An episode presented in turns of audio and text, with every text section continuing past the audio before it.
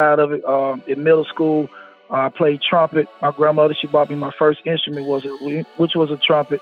And from the sixth grade all the way up through high school, I graduated from Satsuma High School. I was actually the top trumpet player in the state of Alabama uh, four years straight. So, you oh. know, the uh, yeah, the dynamics as far as like the musical ability, you know, has always been there for quite some time. And you know, as I got you know older and got out of high school, that's when it transitioned more into being just a musical artist and becoming a rapper myself. So. Hi, everyone, and welcome to the special simulcast of the Neil Haley Show and the Dr. Christopher Hall Show. And I'm excited to welcome Nobel Prize nominated doctor, also best selling author and emergency room physician, Dr. Christopher Hall. Dr. Hall, I'm so glad to do another show with you. How are you, sir? Well, you know what? I'm doing great. And, you know, I'm very excited about this show because, you know, we, we have a gentleman here, uh, uh, a, a, was a, a local rapper here on the Gulf Coast uh, who has a wonderful story. And so I'm very excited uh, about this interview today. So, who's our guest? Well, wow. Um, you know, I'm very excited, very honored to bring to the show uh, is Mr. Jarrell Simon. Uh, this is an individual who, again, very talented as a young person, uh, had uh, picked up the trumpet, was so talented, was put on the stage with Hammer as a young person. He's toured uh, across the country opened up for T.I. And so, wow, I'm very happy to welcome to the show Mr. Jarrell Simon. Welcome to the show, Jarrell. Hey, how you doing, man? Yeah, this is man Jay Simon right here from Mobile, Alabama, man. Thank y'all so much uh, for hey, having Jay me Simon, today. Thanks for being on. I know Chris has his first question. Go ahead for Jay Simon. Well, no problem. Well, you know, Jay, uh, uh, everyone doesn't know a whole lot about the rap world and, and and the things that it takes to get in the rap world. But before we get in there, tell us a little bit about your background. I mean, kind of where you're from and how you decided to get into music. Uh, well, yeah, man, I'm from a uh, little small town right outside of uh, uh, Mobile. Actually, it's in Mobile County, uh, town called Saraland, Alabama. I was born and raised there. Um, I I grew up uh, musically inclined. I, I kind of discovered my gift at a very young age. You know, the first, the very my very first uh, artist that I ever imitated or wanted to be like was Michael Jackson, you know, and I remember when I was uh, like five or six years old and my aunt Caressa, uh, she purchased me my first Michael Jackson kit. It came with the, the jacket, the glove, the uh the, the microphone. And ever since that time, man, I, you know, ever since, you know, then, you know, my family and myself knew that the musical talent was there. So whenever people used to come in for like, you know, uh, family reunions or Christmas or Thanksgiving, uh, I was the entertainer, you know, so I've always been entertaining all my life, literally. And that's where it started from there. And then, you know, moving on and progressing uh, as far as getting more into the musical side of it. Um, in middle school, I played trumpet. My grandmother, she bought me my first instrument, was which was a trumpet. And from the sixth grade all the way up through high school, I graduated from Satsuma High School. I was actually the top trumpet player in the state of Alabama uh, four years straight. So, you oh. know, the uh, yeah, the dynamics as far as like the musical ability, you know, has always been there for quite some time. And you know, as I got you know older and got out of high school, that's when it transitioned more into being just a musical artist and becoming a rapper myself. So. So Jay, kind of tell me specifically once you know when did you know you had the talent to be a rapper? If you started out, you're so musically inclined to get to rap it. How did you start thinking I'm going to rap? Well, in you know, again, this was something that was kind of discovered early on because you know, in school, you know, middle school, high school, uh, one of my favorite subjects, you know, of course, was music. Uh, I was also big into sports, but you know, my favorite number one subject was uh, reading and literature. Uh, I was a you know great writer. Uh, I always wrote stories. Always wrote poems. Uh, I always loved the the girls. So one of the smoother things I used to do was write love letters. Matter of fact, I was so good at it to a lot of my friends and partners used to pay me to, to write them a poem for their girlfriend, you know, for Valentine's Day or, or things of that nature. So, you know, I've always had the gift of writing and, uh, you know, used to always play around in the hallways or, you know, beat on the side of the and, you know, do a little freestyling and things of that nature. But uh, really took a hold to it and took it really serious when I um, attended my first year at the University of South Alabama, and uh, a friend of mine put my name in the hat to be in the talent show. I didn't even know I was going to be in it, and I got up there and I wrecked it. And after that, you know, it just kind of took off uh, from there. Well, you know what? And, and I'm glad you brought that up because that was my next question. How did it feel to, um, you know, being so talented to earn that full scholarship in music to the University of South Alabama? Uh, incidentally, what I think is a great school. I'm an alumni myself there. Tell us about that, Jay. I mean, yeah, man. I mean, it was it was a great honor because you know, in my family, I was the really like literally the first uh, person to you know not only get a full scholarship like that, but go to to to uh, college for music. You know, so it was a big deal, man. It was it was really cool. Uh, it was something that my family was extremely proud of. Uh, it's just during that time as well, though. You know, you know, coming up at that time, that age, you can lose focus real quick, especially if you've you know, you've always been in the house or you've always been, you know, the, the church kid and, you know, you, if you get outside of that and you're not really prepared for what the world has to offer, what's going to be out there, you know, there's a lot of things and a lot of temptation that you can, you know, fall subject to. And ironically, that's what happened to me. You know, I went in, I did great. Did my first year, first two years, man, Dean list the whole nine. But, you know, when I was discovered by uh, one of my good friends now, uh, Mr. Sherman Williams, when I was discovered by him, I had an opportunity to sign with him and uh, handle as far as being a producer at his studio and also his top artist. So when that came about and, you know, got a chance to see the, the most money I've ever seen in my life and things of that nature, you know, I got caught, you know, in the in the hype of it, you know, and I lost my way and I wound up uh, dropping out of out of uh, college. And uh, one of the reasons why at that time, which was very foolish if you ask me, was that I felt like I made more money than my college professor. I felt like I made more than the director. So why waste my time doing it if I already made it? In my mind, that's what I was thinking. Uh, and you know, even to this day, I, I kind of hate that I didn't finish, but at the same time, there's no regrets.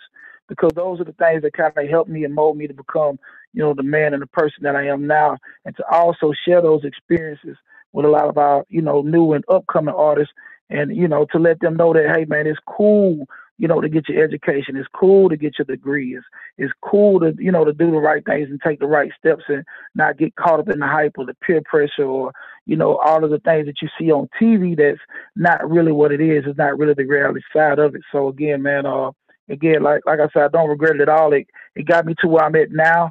Uh but yeah i mean when i did get the scholarship it, it was cool man. It was it was it was really it, it was a good feeling, you know, because I accomplished something that a lot of people felt like I wouldn't, you know, be able to do. So so Jay, when you decided to drop out of college to go rap because you were going to make money, what like how did you lay that decision out? I did the same thing. I dropped out of undergrad to be a professional wrestler, then came back, finished my undergrad and got my master's degree. But I had a decision. I said, "Man, this is an opportunity that no other opportunity I'm ever going to have. If I go back look to local wrestling versus a territory that was in down south, I, I would not. I thought I was just going for the summer. And I said, you know what? I'm going to continue this. And the education I got in mm-hmm. professional wrestling for a year and a half down south, working every night a week, was worth its weight in gold. Were you, how many options were you weighing before you said, hey, I got to jump from college to do this? Well, I mean, you know, it, it, it, was the, the biggest option again. I mean, at that age, man, you know, 18, 19 years old, uh, you know, somebody pulls up. I'm driving a 1989 Geo Spectrum, and, you know, that had a kill switch on it that I had to push and crank up at the same time. And then the next day, uh, I have a guy pulls up with a 2020 brand new Lincoln uh, town car as well as a 1966 Monte Carlo, as well as a bag full of money, as well as keys to a studio. And, you know, this is what I always dreamed of. This is what I always wanted to do. So when it came to, hey, I can be an entertainer and make this amount of money, I already got all of this, or I can be a band director. And not, you know, not clowning on the band director side, but at the same time, like, hey, we talking about two hundred fifty thousand dollars versus being a band director who only makes about 40 to 50 grand a year. So, you know, that's where it was. I mean, at that time, too, I was kind of still trying to find myself. Uh, you know, one of the main reasons why I even stuck with it was because I was actually very, very good in sports. But my senior year in high school, I was in a, a very bad car wreck that uh, I could have lost my life. One of my best friends did. Uh, and it kind of destroyed and, and put a halt to any type of, you know, sports that I could do in a, you know, in, in collegiate level, just due to the injury of my, my, my leg, the injury of my shoulder. So I was already kind of like in a, you know, I felt like, wow, this is it. This is where I'm at, but I'm going to go ahead and push through and make my grandmother proud, make my mother proud. And that's who it was really about because of the sacrifices that they made, because of the things that they did to take out uh, the time to to get me the right lessons, to get me in the right places and do the things. I wasn't going to University of South Alabama for myself. I was going for them. And, you know, when it got to the point where I had a choice to choose something for myself, you know, that was the move I made. Uh, you know, I spoke to my mother and grandmother about it. Of course, my grandmother was, you know, disappointed, but at the same time, she understood because, again, they knew I was born to be a star. And to their knowledge, hey, maybe this was it. You know, to my knowledge, thinking, hey, this is it. This is my chance. If I don't jump now, I might not get this opportunity again. And, you know, and I made that jump and I made that leap. And again, you know, like I said, like sometimes we make decisions that can affect us, but at the same time, it can also affect you in a good way. No matter how bad it might be, or if it was a mistake or it was a bad move, you know, you learn from that, you build from that, uh, you get character from that. And I always been the type of person where I've never ever quit at anything. I never, you know, if I fall down, I get back up. I keep going again. You know, I never use excuses or obstacles to stop me from getting, you know, to certain levels or reaching my goals. So, you know, again, those are the things that I, I'm really, really proud of because, you know, it made me who I am again, you know, once again today. It it really helped me out a whole lot and, and I'm appreciative of that. Good, bad, ugly, however it may have been, you know, I, I would never, you know, change for anything in the world. All right, so let's kind of just jump into specifically enough. Uh, the thinking about this, Jay. The, once you made your big break, you said two hundred fifty thousand dollars. So tell us more about that experience and how you uh, transformed in rap from going from college to that. Well, I mean, you know, it it was good. You know, like I said, it, it set me up, you know, to to do bigger and, and nice, good things. Um, the transition from that point though was that it didn't go too far. Uh, and the reason why I didn't go too far is because the uh, my my right hand guy, my my partner, had got uh, got incarcerated. He had got incarcerated, uh, and I'm speaking back on Sherman Williams. He was just to kind of give you a background, which I already know people know who who he is, but you know Sherman was a professional football player. He was the top guy. He had just got his uh his probably fourth ring because he's the only player that I know of who's got a ring on the high school level championship uh, a championship with Alabama. Then he went to the Dallas Cowboys and got a championship. And when he came back to Mobile, he actually won a championship with the Mobile Admirals. So, you know, he got incarcerated, uh, got caught up in the jam. And when that happened, that put a halt on that situation. That put a halt on all of that uh, to the point to where the cars that I had that wasn't in my name, they were taken back. Uh, uh, the the certain contracts that I was under uh, was none and void you know, certain money had to be paid back. Uh, you know, apartments had to be given back because these are the things that were, you know, basically purchased by him. And that was something that I learned right off is that, you know, when you're doing things, make sure you do it in your name, make sure you got everything intact. But again, I was very young, man. I was I was in the hype of it. I had a chance to to meet Master P and the No Limit crew for the first time. He took me there. Uh, I even had a chance to to battle with you know, artists like Mystikal and C Murder and, you know, Fiend who were with Cash Money. I had a chance to meet uh had a chance to meet Cash Money Records as well. Uh, Mannie Fresh for the first time. So it was just a lot of great things that would happen and good experiences. But, you know, one bad situation or one big mistake can change it all. All of it can change. All of it can be swiped away. All of it can be taken away. So when that happened, I was back at square one and it was it was it was a terrible feeling because of the fact that I felt like I let a lot of people down. But at the end of the day, you know, I knew I had the the strength to pull myself up, you know, brush myself off and go even further. And that's when I started learning the business more by myself. I started digging into, you know, learning how to get my LLC, learning what royalties was all about, learning all of the things that I need to know because during that time, an artist wasn't supposed to know anything. Only thing you're supposed to do is get in the, the booth, rap, sing, dance, whatever, and it is. You hear these stories a lot. You know, you even heard it about Whitney Houston and her father. You know, as, far as like bad situations or bad contracts or or bad business, and that was because of the fact during that time, an artist was just an artist, and I learned how to teach myself how not to be. You know, I was an artist by talent. I was an artist, you know, just born with a gift, but I taught myself how to become the businessman that I needed to be to the point to where I was able to learn the business inside and out and be able to protect my music, protect my royalties, protect my publishing, and make my money from that way. You know, even uh, when it came to booking and things of that that nature, I was able to help book myself on shows, and I used to play like I was the manager. So it was it was pretty cool because I would speak on the phone, you know, you know, super professional to whoever I'm talking to, and then when they got a chance to meet, you know, Relic at the time, my name was Relic, the Dirt Road Pimp uh, they met the artist. You know, so I always kind of like played that because I was so afraid to trust anyone, you know, with my life, with my talent, with my skills, and not being done the correct way. And it just helped me out a whole lot. So, uh, but yeah, I, I really had to to dig deep and learn the business, and that's what's so important because if you don't know the business, then you know you're gonna get screwed. I mean, it's just it's just a, a simple fact. So, Chris, I know you have a couple more questions for Jay. Go ahead. Oh, well, no doubt. Well, no doubt. You know, uh, Jay, I wanted to ask him, you know, uh, like I said, you know, with his uh, earning the scholarship, uh, being so talented, uh, you know, there's been some challenges too, Jay. You know, tell us about the challenges that you've had actually um, just uh, making where you are now. I mean, you know, challenges. I mean, man, there's challenges every day, brother. You know I mean? Like, you know, and I don't even look at them. The challenges is more just life. You know, life experiences, things that you learn, uh, things that you, you know, that that uh that comes your way. And it's all about, you know, and I keep going back to it, but you know, I can't help but to go back to it. It's just really about all about how you bounce back and uh do the things that you need to do. But I've I've ran into bad contracts. Uh, I've had situations with uh with Sony Records. I've had situations with Atlantic.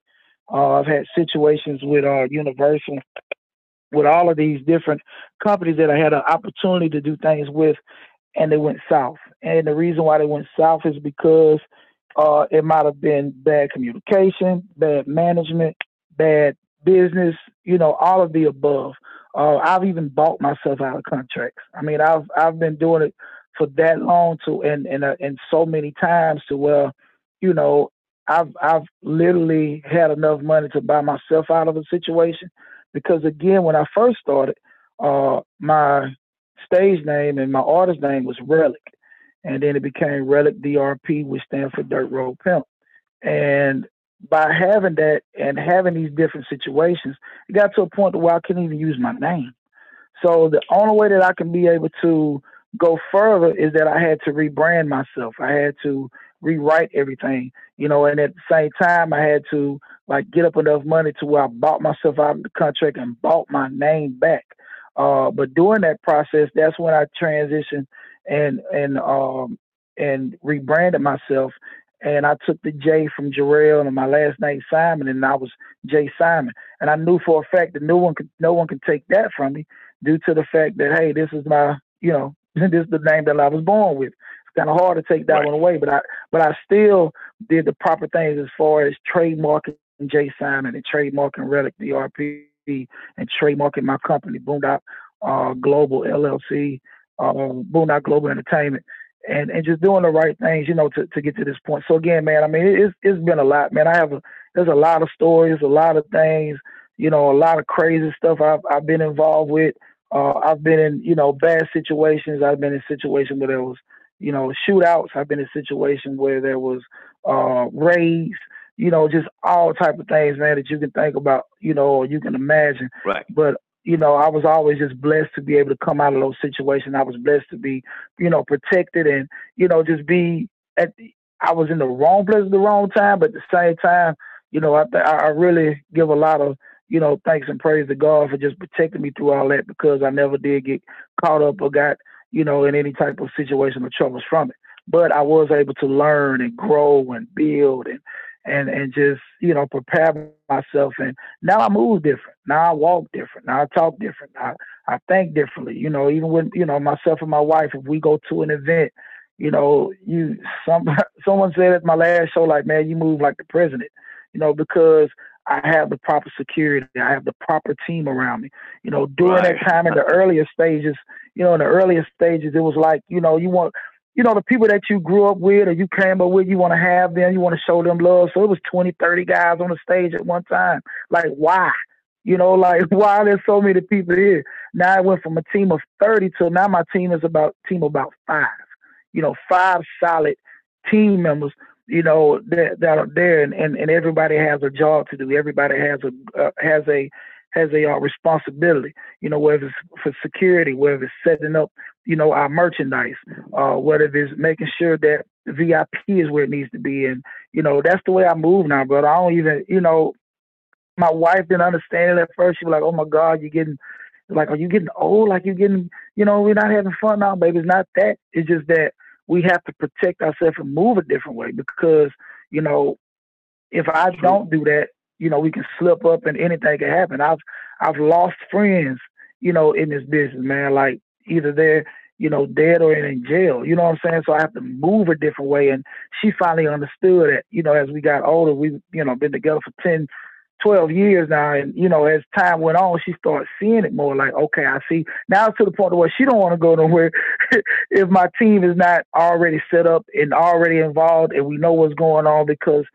when I go to do something, I'm going to handle business and you know right. have fun and show love to my my fans, my my family, the crowd, and get back home safely. Because that's my number one goal. My number one goal is to get back home safely to my family, to my kids, and you know be here again to see another day, bro.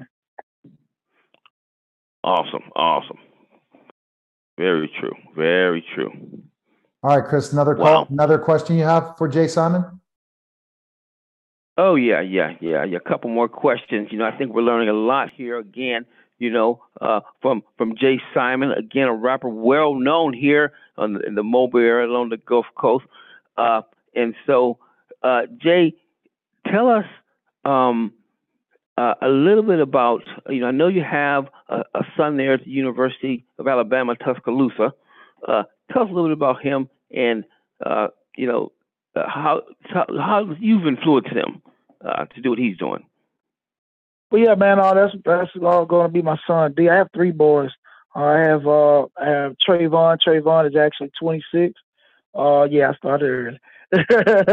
so I have my son Trayvon. He's uh he's 26. He's doing really good, man. He's uh you know he he works uh for Austal at this point in time now. He Does doing really great, doing great things. Uh, super proud of him. My son D is the one who goes to the University of Alabama. Uh, this is going to be his sophomore year coming up, and uh, D, I've had you know, D D's amazing, amazing young man. Uh, I've watched him. Now my my, my son Trayvon and, and D, uh my wife, you know, these were her boys and of course we got married. So, you know, these these are my my boys by by marriage. Uh and I've had D and, and, and brought D up there since he was around about five or six years old. You know, and my job at that time was that I wanted to make sure that everything I do, and we have to be aware of this too. When you have children, when you have kids, they're watching everything that you do, you know, because their hero is you. So they're watching what the hero right. do. They're watching how the hero move. They're watching how the hero handles situ- you know, different situations and things of that nature. So, you know, uh, and I made sure that, you know, whatever he saw from me, he saw me from the best example and he saw the real me. He got a chance to see, you know, uh, pop behind the scenes and how things work. You know, and I always encourage him, man, you know, just just do good, do great things, you know, he was big in basketball and football. You know, I made sure that I was there at every game. I made sure I was there to watching all the way through that. And, uh, you know, got him enrolled in Saraland uh, High School, well, actually Saraland Middle School, where he did great. Saraland High School, where he did good. And, you know, one of the reasons why I wanted to do that because he could have went to, you know, Williamson or Davidson or, you know, uh, LeFlore, things of that nature, which is cool. Uh, but one of the reasons why I wanted him to go to Saraland is because I knew how well it did for me going to like for example Satsuma High School. And what I mean by that is that it gave me the ability to be able to be more diverse, to be able to work right. with uh, you know, to be able to work with black, white, uh, Hispanic, uh, you know, whomever, you know, all shades and all colors of life to where diversity you know, people. Yeah, diversity of people. So therefore, because that's what you're dealing with in the world. You know, that you know, like for example, you know, of course, uh, I'm also in the automobile industry, and in the automobile industry, you know, that background for me helps me out a lot because it doesn't matter who I'm in front of, who's in front of me. You know, I know how to turn the switch on and off. You know, I know how to interact with people. I know how to, you know, to deal with them and relate and find something that we have in common. You know, and and it just helps him out a whole lot, especially going up to Alabama. You know, when he first got there, he was like, "Wow, you know, I I, I finally made it." You know, and it was a it was a great big thing for us, and he's doing great, man. And uh, he just awesome. made the dean, awesome. he made the dean list, got another scholarship. You know, so he's doing great. Yeah, he really is. Look at that! Got all that intelligence from his dad and that drive and hard work. So yeah, man. I just you know thing. I just want to, and then that's another thing too. So like he knows the background. You know, like these are stories that I share with him. You know, I want right. I want them to know, you know, you know, I don't want you to just see it all good. This is what dad had to go through to get to where he's at.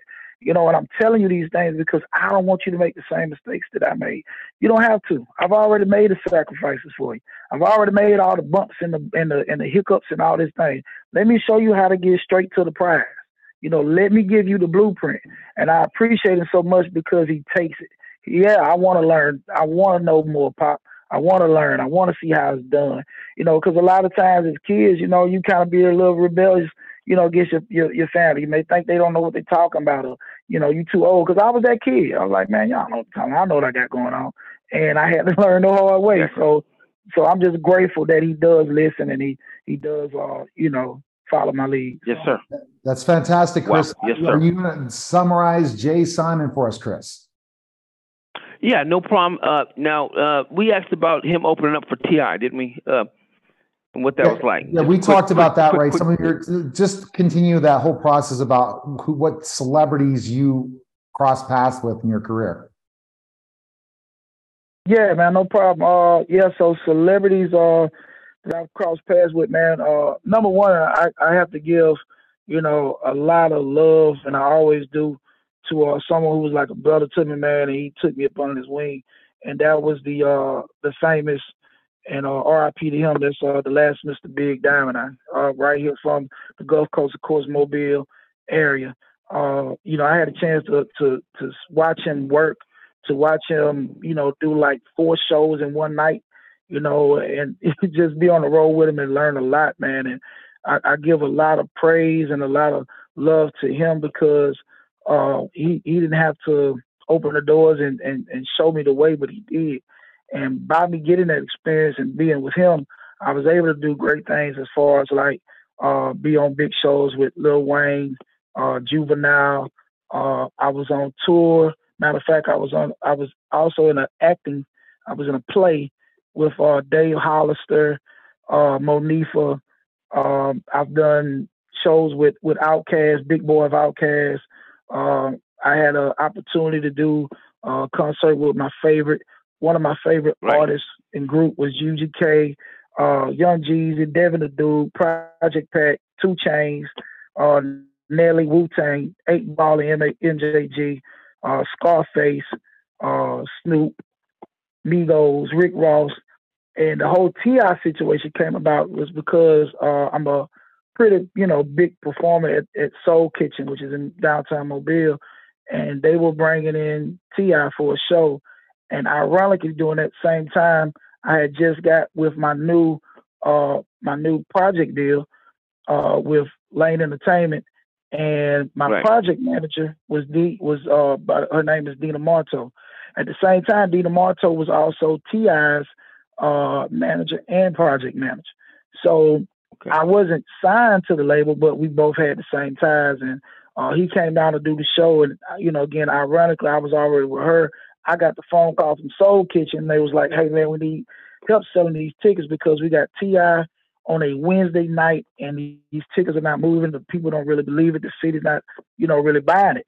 So hmm. by me putting my name on it and getting my team involved and saying, "Hey, this is real. T.I.'s really coming," then that's when the, the, you know the people start like, "Okay, this must be real because Jay's not gonna put his name on anything, and it's not, you know, official."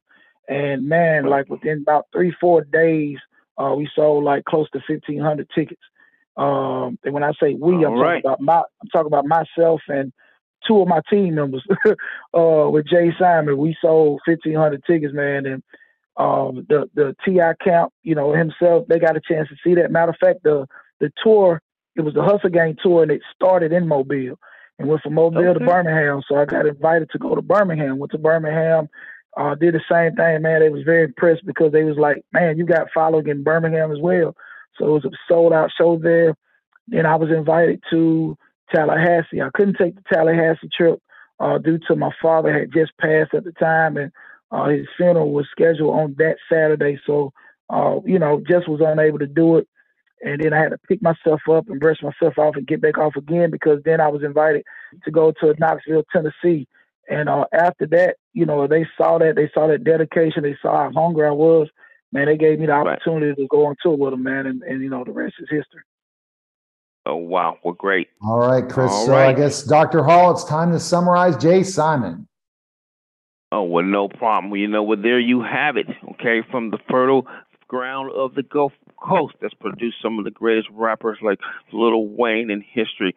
Uh, J Simon, again, worked with these individuals has been deep in the game. Okay, he's told us about his life. He's told us about what he how he's learned, what he's passed on to his kids, and so uh, at the Soul Kitchen, you know, I'll tell you uh, straight out. Me and my wife are going to be at the Soul Kitchen to check out J Simon next time he's there, and mm-hmm. um, I just want to give uh, J Simon a, a, a, a thanks for for coming on the show and for um, telling us about your life and your experiences. Man, I really appreciate it, man. I, I really do, man. Thank you both. Uh, make sure everybody, man, you go to jaysimonsays.com, go to my website, check me out, follow me on all social media platforms. Uh, official J Simon. Uh, there's O F F I C I A L J S I M O N. Uh, follow me. I'm gonna follow back. I'm a real, you know, I'm a real dude, man. I, I, I really, I don't even call my people fans. I call them family. So make sure you check out that. Make sure you check out the new project Simon Says, uh, my other project Church Music, and a new project on the way, uh, graduated to an OG. So uh, thanks a lot, man. I appreciate you guys, man, and much love. Oh, that was yes, fantastic. Sir. Thank you, you again, J Simon. What a great show. Uh, so that was again the special simulcast of the Neil Haley Show and the Dr. Christopher Hall Show. Guys, take care. We're back to the Neil Haley Show, and my guest again today is Mirabai Devi. She is a spiritual teacher, internationally known spiritual teacher and spiritual healer. Mirabai, thanks for stopping by. And our topic today is going to talk about, we were talking about one-on-one sessions. What's the difference between a private one-on-one session and a private and a retreat? What's the difference? A spiritual retreat.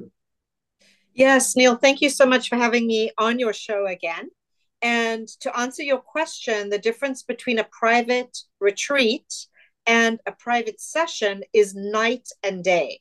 Because a private retreat is a once in a lifetime opportunity to make a major positive change and break through a cycle or a karmic cycle.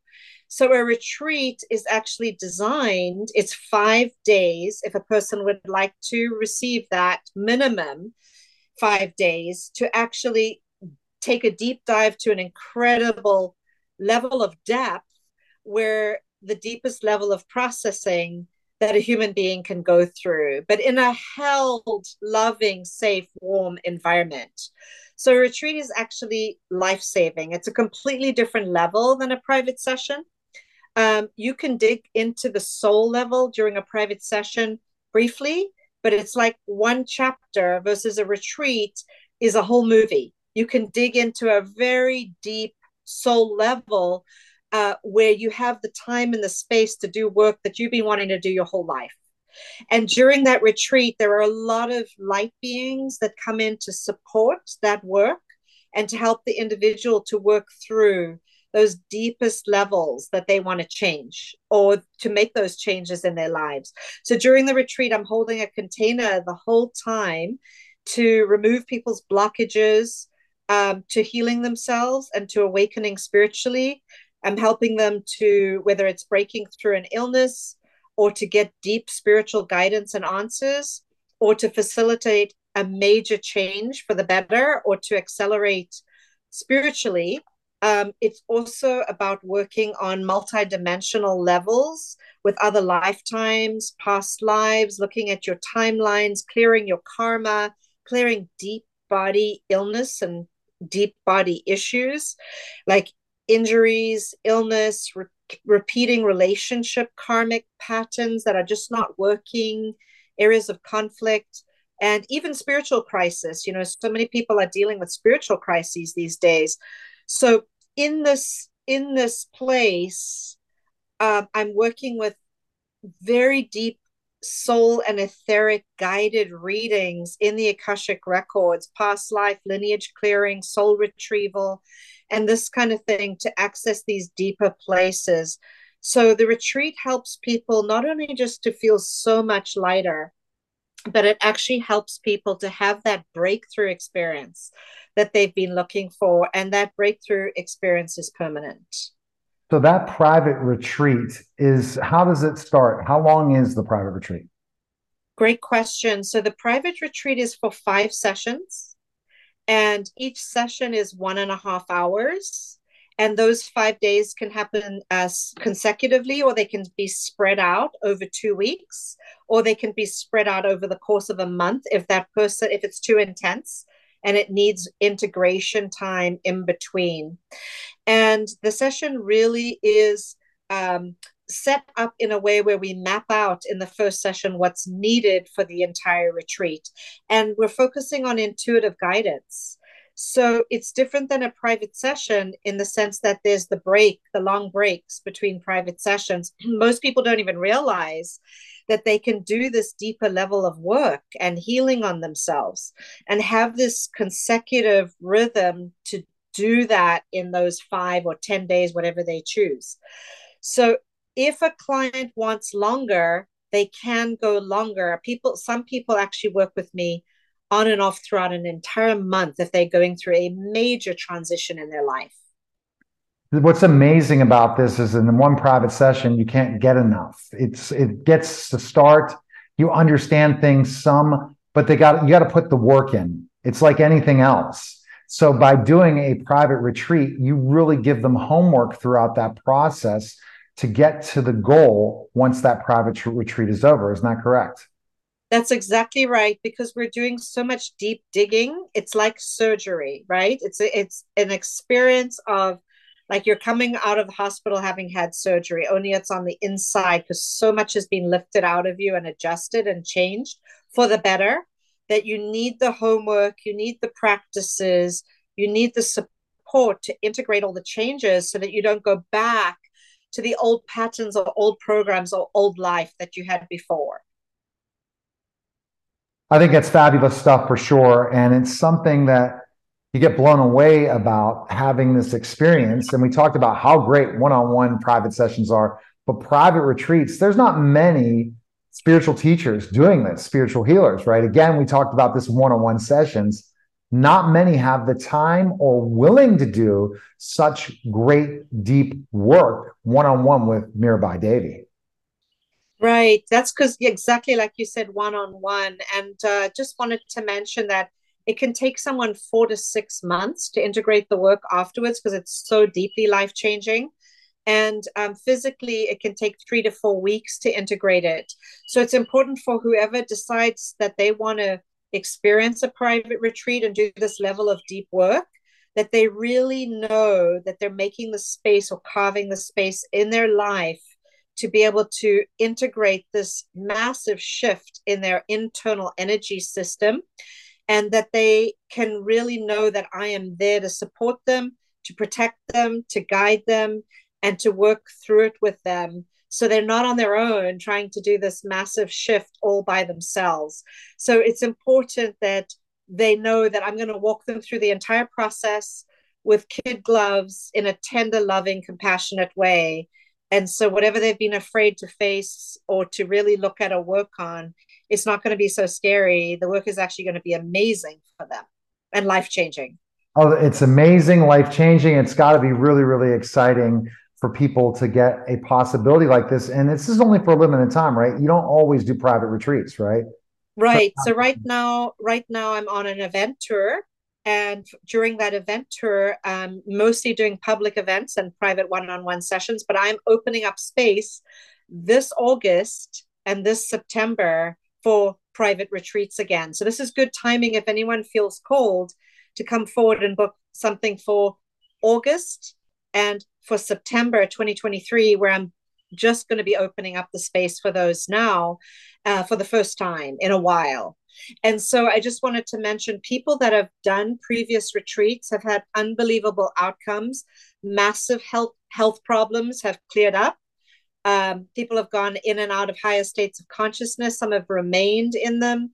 People that have had like closed hearts and been even dealing with paranoia have like become healers or spiritual teachers and are helping guide people because they're in such a state of love and bliss.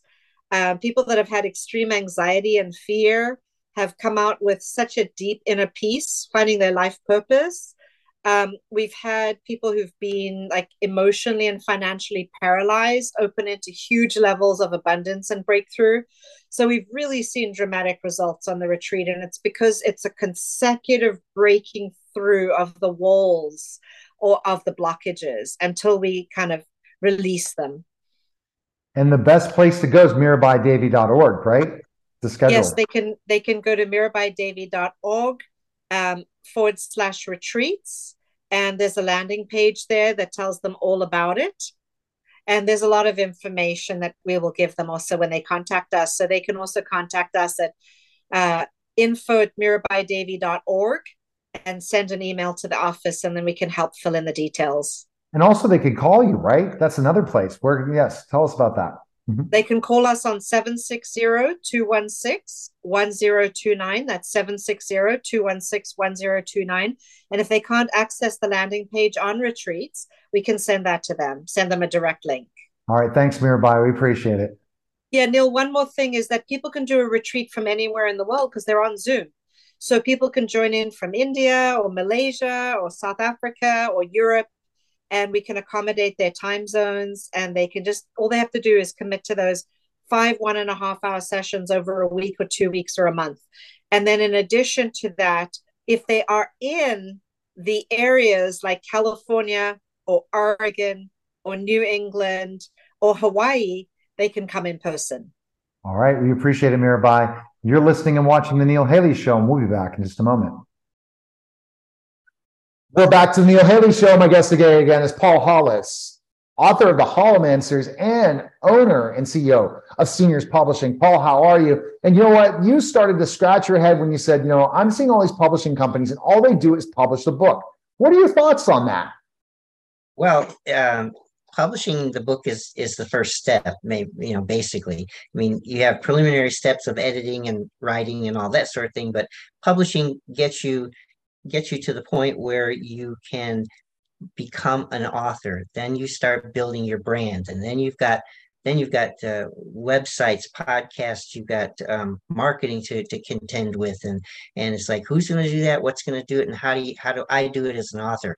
Well this is what we're going to do for you uh, and, and and give you different uh, uh packages of customization and and and and just just really cater to what your needs are and not what our needs are. I'm going to tell you right now, Paul. Every publishing company is not doing the marketing.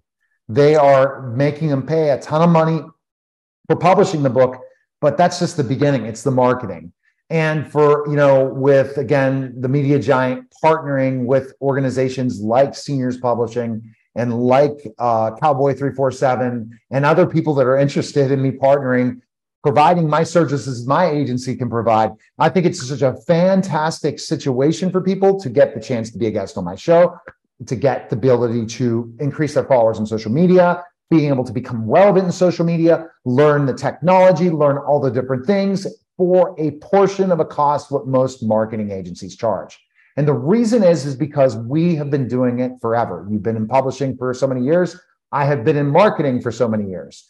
And you thought, Neil, well, why don't we do this? So, one thing that you guys do at Senior Publishing is again, website development. You go build a website. It takes mostly six months to create a website, guys.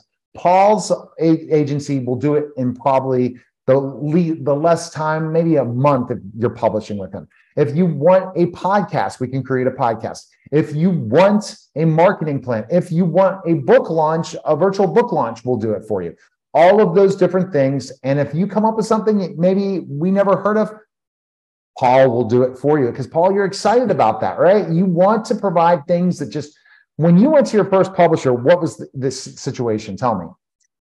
Uh, well, uh, it was a, I think it was a, a very frustrating uh, encounter because uh, I had to give the book up for three years uh, to, to, so that they had full control of it. Uh, they they told me what royalties I was going to get and what I wasn't going to get. Um, they said they were going to do marketing and, and book covers and and all of that basically fell through. Not not one sale in in the first year. So I took the book back and and uh, decided to do something different because that was not working. And that was a traditional publisher as well. So Wow. Okay. And and the problem is they don't do marketing. They don't understand marketing because most authors don't understand right. marketing, and most uh, publishing companies don't understand marketing. And the reason is because books don't sell by themselves. How many authors do you talk to every day, Paul, who say, "Yeah, I published a few books, but no one's buying them"? Tell me. Everybody says that. I mean, it it's really uh, it's really a unique author who can write a book and it, and it goes right away to New York Times bestseller list and and and away it goes. I mean, you cannot do that without a brand. You know, there there's there are lots of things that are standing in the way of of just writing a book and just turning it over to someone else to to make you a millionaire. There's that doesn't happen anymore unless your name might be Patterson or Baldacci or something like that. So so and and even those guys, I'm I'm wondering how many books they're selling as, as well. But but but the fact is is that is that you you can't. It's a great thing to do. It's a great, wonderful accomplishment to to write a book. Not a lot of people do that, but but more more people can do that, and they are doing it, and which is great. We want to get more ideas and information out to the to the public. So, but you can't do that without some kind of marketing and branding. Exactly, because it's all about brand, it's all about marketing, and that's what uh, Seniors Publishing is doing. And I guess you have another announcement that if you're not a senior citizen, there's another publishing company now, and not just another publishing company, but marketing as well. And that's the Hollow Man series publishing. I mean, this right. Hollow Man publishing company. That's because that's for the people that are not seniors, right, Paul? That, that's correct. Yeah, I mean, uh, we we wanted to to get to build this niche of, uh, in the older segment of, of the population to to get out all their ideas and put them into books and get them out for for people to, to uh, see and understand. Uh, but but then we realized okay there's there's more to it than just this. It's it's everybody wants to, to have and know how to do this process and we are very open about it we'll we'll, we'll publish anyone's book um, get it out there and then and we'll go from there and and, and then we start to it's all a, a really a customization sort of an a la carte kind of a thing you you pick what you want not what we want and the royalties are all yours that's, that's huge correct. Is there another publishing company, self-publishing, vanity publishing company doing that? The answer is no. We're the one, you're the one for sure. So, Paul, best place to go is seniors publishing.com. That's correct. Yeah. And then and- you also the hollowmanseries.com. You can check out information. Contact Paul today. Paul, great information, man. We appreciate it, sir. Always a pleasure. Thank you. You're listening and watching the Neil Haley Show, and we'll be back in just. We're back to the Neil Haley Show, and my guest today is again business strategist, author, and business owner Jean Kuhn. Jean, thanks for stopping by, and you're the marketing guru, and you're going to teach us today the importance of email marketing. A lot of times, people are just focusing all their time on TikTok, on Instagram, on Facebook, and yet they don't have people they can communicate with each and every week who are really the valued people who understand them. Absolutely. And people right now, all they want when they write an email, it's literally buy my stuff, right? Buy my stuff, buy my stuff, buy my stuff. And that is not the way to um, get your people to open up your emails. There's a few things that we need to do in order to have a great email, Neil. Um, one of them is you have to have a great uh, subject line, right? My best subject line ever was titled, My Husband Left Me, right? Oh and so and the second part, I'm going to tell you why that was funny in just a minute. The second part of the email is you should start with something personal, right? So I it was a snowy Sunday afternoon, and my husband and my sons went to a superhero movie, which I could care less about. Right, I couldn't care less about, and um, so I thought I'm just going to write an email to my list. So I wrote the title was "My Husband Left Me." It was my biggest opening ever. They were probably wondering what took him so long and uh, all he did was go to a movie. But i told a little bit of a story in there about that. And that's really that personal piece should be a story about what's going on in your life right? Now i wouldn't bring in i wouldn't bring in drama. I wouldn't bring in anything bad that's happening. But it's when i start to write an email i always stop and i think it's like what story can i tie the lesson that i want to make to? So if you can make it a story people will remember your stories long after they forget what your content was. That's so so true because the storytelling gives that builds that relationship. You exactly. want to have a relationship with your list, right?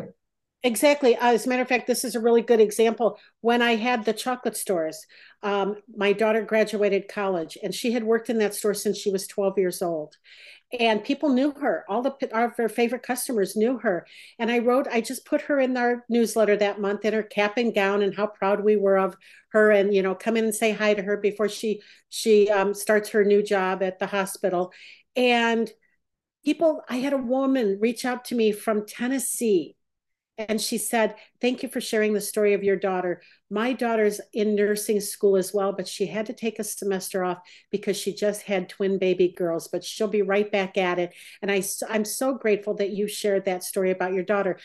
I did not know her. My store was not in Tennessee. She at some point had come through my store because the only way you could get on my email list was if you signed up in the store.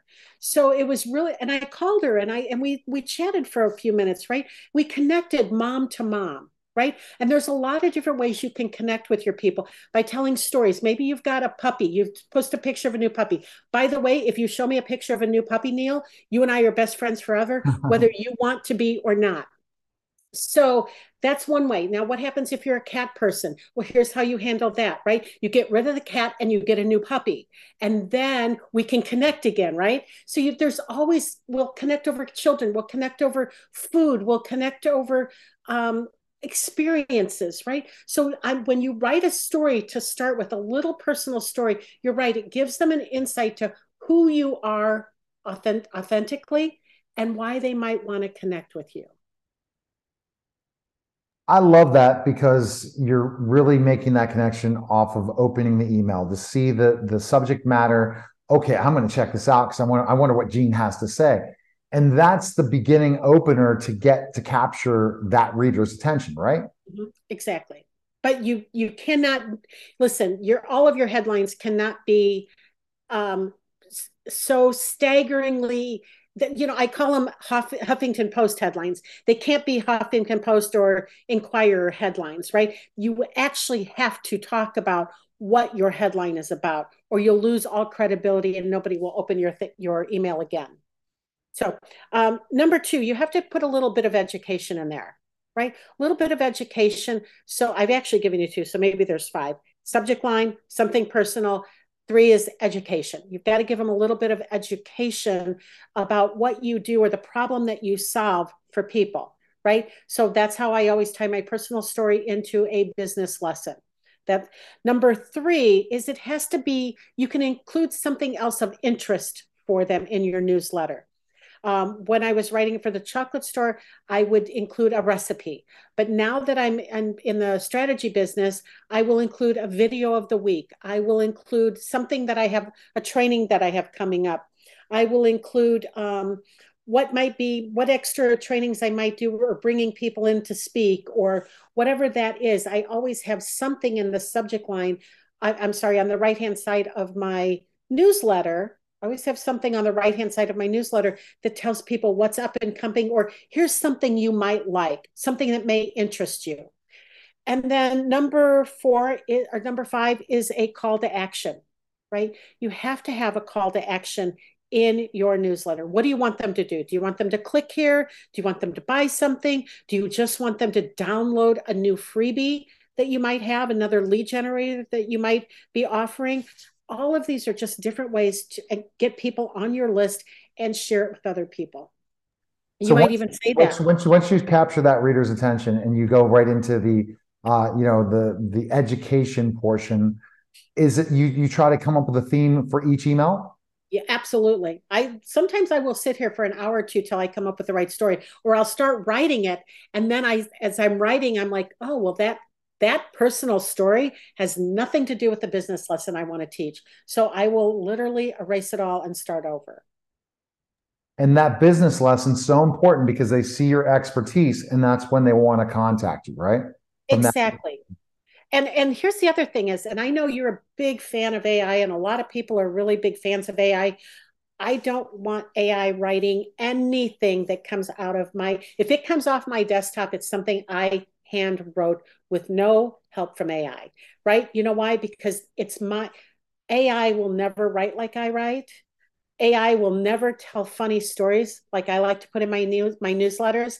AI um, yeah, I don't see me and AI getting along too well, right? I'm a, I'm a maybe a little control freak there that I don't want AI taking over my job. Well, then I'll have to show you because specifically what we can do is basically you can write your email same way through AI, and then AI will help you with the best call to action. Because what they are able to do is they understand specifically what people want humanly. You have to put your input into this. If you input, output.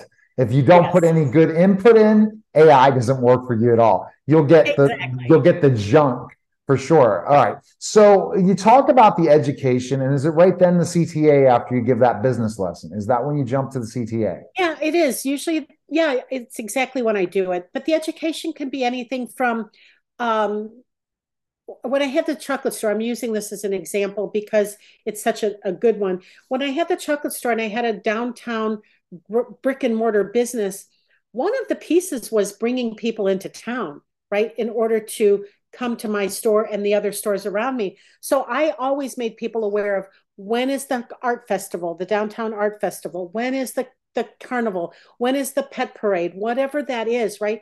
I always made sure I was telling people what was going on in town, that they would want the Halloween walk, what they want to come to, what can they come down and experience here. I want to make sure that they at least know that. The other pieces um, for education now, I might put in, um, for what I do now, I might put in a good book to read. I might put in, um, so, or, or I might even copy two or three paragraphs from a book and put it in there as education. Hey, I just read this and I thought it was something you should know. And I'm sharing that with you right now. Right. So it's always looking for some giving them a ton of value, right? That's really what your newsletter should be full of is just value. And what happens because you do that on a regular basis, your email newsletter? What you get great responses and you get leads from it too, right? I do, and and uh, and I make sales from it sometimes, right? I will put something out there. I've got a training, or I've got a workshop, or I've got a three day event, or whatever it is that I'm working on. I will put it out to my list, so because I know that there are buyers on that list. So basically, they're willing to fill out that contact form. They're willing to because they're warm. People don't understand social media. They're not warm yet. They're not warm. They're they're they're thinking about it, but they're not considering it. But mm-hmm. once they subscribe to that email list, it's gold mine. And what are your best ways of getting email subscribers, Jean? Uh, one of the things I do when I'm out speaking, right? When I go out and I speak, as a matter of fact, I was out yesterday, I collected 16 new email addresses, right? I spoke to a group of 16 people. They all wanted my newsletter after I talked about how kind of cool it was, news to use for business owners. So, by the way, if you want my news to use for business owners, make sure you sign up at jeankuhn.com. But um, but that's exactly what it is. It's like I tell them stories while I'm speaking, and then I talk about what they need to be putting in their newsletter. And then mostly they want to see it, which I'm excited about. They want to see it. How am I doing it? Right? What am I writing about? That's the very best. Being a model to them is the very best way I can sample them. All right. Best place against Jean